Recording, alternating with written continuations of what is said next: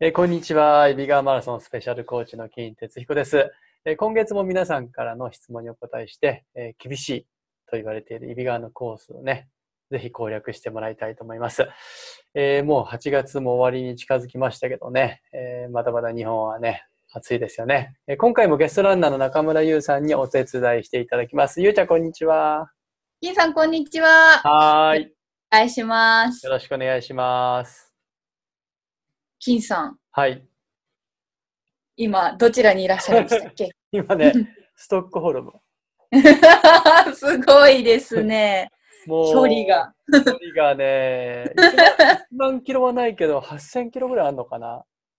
多いですね。ね、もうス、トックホルムへは、あの、お仕事なんですけど、うん、あの、ちょっとね、来年のドラマの撮影のお手伝いをしてるんですけど、えー、すごい。もうね、3週間、3週間、あ、長いですね。長いんですよ。もう明日ストックホルムは気温はどうなんですか寒い。今僕あの、これ、長いんですか半袖ですけど、朝ね、もうちょっとしたらもう出発なんだけどね、あのはい寒い時はね、8度ぐらいしかなかった。えもー、う気温差が大変ですね。日本が35度ぐらいある時ね、 ネットの本当ニュースで見てますけど、残暑も厳しくて大変ですよ。ね、あの僕はだから9月2日に帰国するんだけど、 はい。もう今こっちフリースですからね。あすごい。あの、気温差で風邪ひかれないように気をつけてください。はーい。はいそれではですね、ここからは、あはいの皆さんから届いてます。たくさんの質問について、うんえー金さんにお尋ねしていきたいと思います。今月のテーマは、うん正しいランニングフォームと坂道の走り方についてです。来ましたえっね。ファンの方からですね、ランニングの時のフォームや呼吸方法、はいはあいと。坂道の走り方について質問が寄せられてます。はい。なんでしょう。はいまず最初はですね、50代男性の永田さんから、はい。年をとっても長い距離を走れるようなフォームを身につけたいです。うんご指導よろしくお願いします。はい。という質問が。そしはて、い。 40代男性の安田さんからは、うん。自分に合ったフォームについて聞いてみたいです。うんという質問が来てますが、どうでしょうか、なるほど。まあ、あの、それぞれ今お二人のね、えー、永田さんは50代男性で、僕と同年代だと思いますけど、はい年を、年を取っても確かにだんだん年取りますとね、あの足とか痛くなっちゃうとね、治りはいにくくなったりするんですけど、あの、まあ、長い距離走れるってのはやっぱり無理をしないフォームってことなんですよね。 はい。あの、もうスピードは出さなくてもいいから、自分で、えー本当に呼吸も心拍数も上がらないぐらいな感じで、ゆっくりゆっくりこう走り続けるのがやっぱり一番いいと思うんですけど、その時のフォームってね、本当にコンパクトでいいんですよ。うんあ。まり腕を大きく振らなくても、はい。姿勢だけきちっとして、胸を開きますね。で、胸をうん、骨盤を立てますね。はい。で、体を前傾するとスーッとこう前に進んでいくじゃないですか。はい。もうその力だけで姿勢を崩さないようにもう走っていくという、それがもう一番の基本ですね。もう一番ナチュラルな形にナチュラルな形で。で、あんまりね、長い距離走るとき、あの、まあ、タイムを求めるようなレースでなければ、歩幅はね、はあんまり大きくない方がいいです。うんうん。そのあたりを気をつけていただければね、はいあ。の、まあ、年と、もう60、70になっても ね、走り続けるってのはとても素晴らしいことですから、ぜひそういうあたり気をつけてやってほしいと思います。あと、はいえっと、安田さんが自分に合ったフォームっていうのはですね、えーまあ、どういう個性なのかって、その、見てみないとわからないんですけど、はい。あの、私は今このね、質問いただいた安田さんの方を見ることはできないんですけど、ぜひあの安田さんの、誰かのスマホで動画撮れるじゃないですか、今は便利で。誰かに撮ってもらって、で、改めてこう、自分のフォームを見てほしいんですよね。うんうん。あの、やっぱりね、客観的に見るとね、よくわかるんですよ。そうですよね。うん、例えば形から入ってるとか、ちょっと右左傾いてるとか、はいあと着地があの重心の真下にないとかっていう、そういうのを、あの、とにかく、あの、無駄な動きをするとか、あの、理にかなってない動きをね、えーするって、そういううマイナス面をね、取り除いていくっていうのはやっぱり自分に合ったフォームだと思いますので、はい。まず客観的に一回自分のフォームを、あの、動画で見てみるのがいいと思いますね。うんうんうんじゃあぜひぜひは撮い影してみてください。ははい。それではですね、はい続きまして、はい。 40代女性の米田さんから、はい。平坦なコースでうん。ハーフを一度経験しただけなので、揖斐川のコースは少し心配です。おーランニングメソッドを読んで、フォームに気をつけていますが、うんうん丹田に意識を置く方法に自信がないので知りたいです。うんうんうんうん。また、本番までの練習スケジュールを教えてほしいです。あ。すごい。という呼吸方法に。 いやはい。長い質問ですけど、そうですね。全部答えるのはちょっと難しいかもしれないのでね。はい。えー、呼吸法ですかそうですね。呼吸方法について。特にね、揖斐川マラソンの場合には、あの、ハーフ多分出られると思うんですけど、結構ね、折り返しの手前って急な上り坂なんですよね。はい。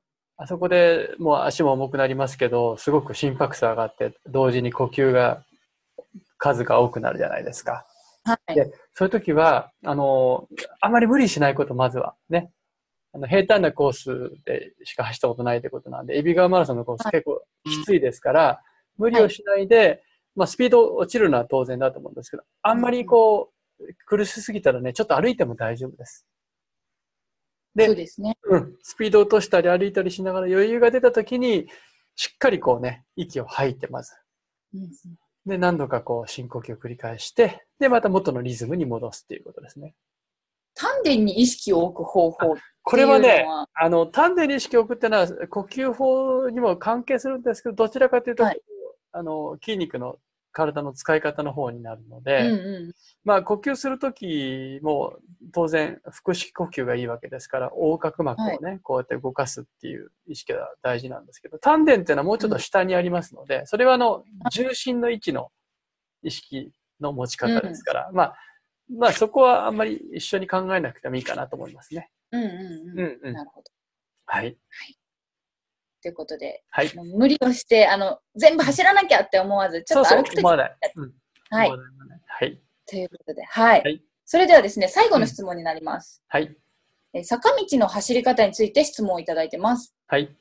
えー50代女性の八木さんから、はい。坂道が苦手です。坂道の走り方を教えてほしいです。という、はい、質 問と、はい。あとで、50代女性の川地さんからは、うんうん坂道でのうん上り下りの効率の良い走り方やピッチの上げう方、ん姿勢や腕の振り方、うん足の踏み出し方や呼吸の仕方がうん。うん。まちまちで定まらないのが悩みです。なるほど。という、はい、ご意見が来てますね。はい。あの、川地さん、ね坂道が苦手ですって、ね、はい坂道って上りもあれば下りもあるじゃないですか。はいどっちが苦手なのかって、こう、人によって分かれるんですよね。うんうんうん。僕はね、上りが得意で下りが苦手なんですよ。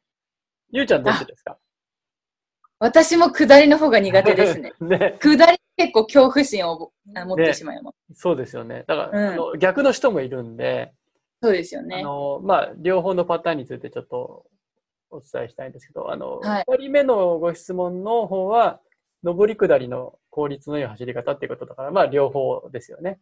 えーはい知りたいっていうことなんですけど。あの、まずね、上りが苦手な人ってのは、まあ、筋力がちょっと足りなかったりとか、あうんとやっぱり、これやっぱりね、苦手意識ってのもあるので、上り坂見るともう、こうね、逆にこう、体が引けてしまったりうんう感じになるんでしょうけど、上り坂ってやっぱり自分の体を、体重をね、こう地面こうやって着地しながら持ち上げていかなきゃいけないので、結構ね、うパワーがいるんですよ。そうですね。うん。で、そのパワーをどこで生み出すかっていうと、やっぱ腕振りなんですよね。うんうん。で姿勢は、まあ、いい姿勢で、で、上りになるとちょっとやっぱり前傾を意識します。はい。で、こう、構えすぎてこう猫背にならないようにして、胸は開いたままね。で、腕を振りを特に後ろに振るときにしっかり振ると、それで上半身のパワーが下半身に伝わって地面のね、捉える力が大きくなりますから、まあ、上り坂ってのは腕振りが結構大事なんですよね。はい。うん、で、逆に下り坂っていうのは、まあ僕とかゆいちゃんみたいに苦手な人ってこう、体のけぞっちゃうんですよね。そうですね。そうすると余計にブレーキかかってしまって、うんうん。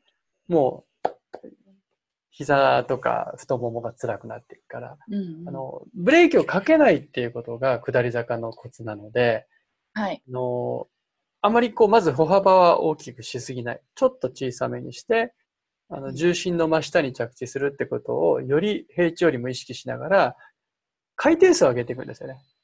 はい。あの、下りってどうしても、今度は、あのね、下り坂転げるように、このコロコロコロ、ね、下っていきますので、力はいらないんですけど、その分は、い。スピードは上がるじゃないですか。はい。でも歩幅を大きくすると膝に負担がかかるから歩幅を小さくする。で、その分のスピードはどこで上げるかっていうと回転数を上げるんですね。うんうんううん。ん。それを意識していくと、下り坂は割とこうスムーズに。で、ただ、指側の場合ね、あの、上りも急なんですけど、それ逆下ってくるときは急な下り坂になりますから、はい。あんまり急な下りでちょっと自信ないなと思ったら、上りと同じように歩いても大丈夫です。少し。うんうん。あのね、下何りかでも、そうそう、何箇所かあるんですよ。すごい急な下り坂が。はい。うん、でちょっとあの怖いなと思って膝痛くなりそうだなと思ったら、まあ、ほんのちょっとですよもはい。う20メートル30メートルぐらいでいいので、そこの部分だけ歩いてでまた走り出すっていうのでいいと思いますね、うん下りでも無理せずはいですね。はいはい。ということで、はいこれで今回の質問を終わりたいと思いますが、はいキッさん、ストックホルムではランニングしてるんですかえっとね毎日はできないんだけどあの 結構ね朝早くから夜までみたいな長いあこうねないんですね。そうなんですよでもね何回かは5日か4日か5日に一遍ぐらいは走ってますねそうなんですね。うん、あの、景色とね、これと違うでしょ素う晴からしいです。あの、うんスウェーデンのこのストックホルム周辺ってね、あの、まあ、島ばっかりなんですけど、その島,、はい島っていうか、まあ、湖みたいなものがそこら中にあるんですよ。うん。で、その湖みたいな横にトレイルのコースがあったりとか、そのはいま、街中じゃなくてね、本当にこう、至るところにね、走るところがあるんですよね。うん。で、今こっちで来て僕のお気に入りコースっていうのは、その湖の横をずっと走ってって、ではぐいるっ。と回るいといでですすね、あのスキー場があるんですよ。わあの、まあ、標高、どうだろうな、うん多分100メートルちょっとしかないと思うんだけど、上まで登って、で、上からこう景色をバーっとね、ストックホルムの街並みを眺めて、で、また下ってくるっていうね、だいたい8キロか9キロぐらいですけど、全部で。ーいいですね。そこを何回か走りました。うーん、羨ましいです。ゆうちゃんも機会があったらぜひ、あの、ほねえいつか行ってみたいです。あのすっごいき綺麗な街です、ここは。う。うんんいつかは行っい。てみたいと思います。はい。はい。はい。ということでですね、うん。次回は、はいえー10月ですね、スピードアップとペース配分について、あ、えーえーとそれをテーマに聞きて聞いていきたいと思います。はい、もうあれでね、レース近づくからいよいよもそうう、なんまあです。す涼しくもなるしね、えーはい。レースに直結するようなお話していきたいと思います。はい。というわけで、はい教えてキッコーチありがとうございました。はい、ストックホルムからでした。はい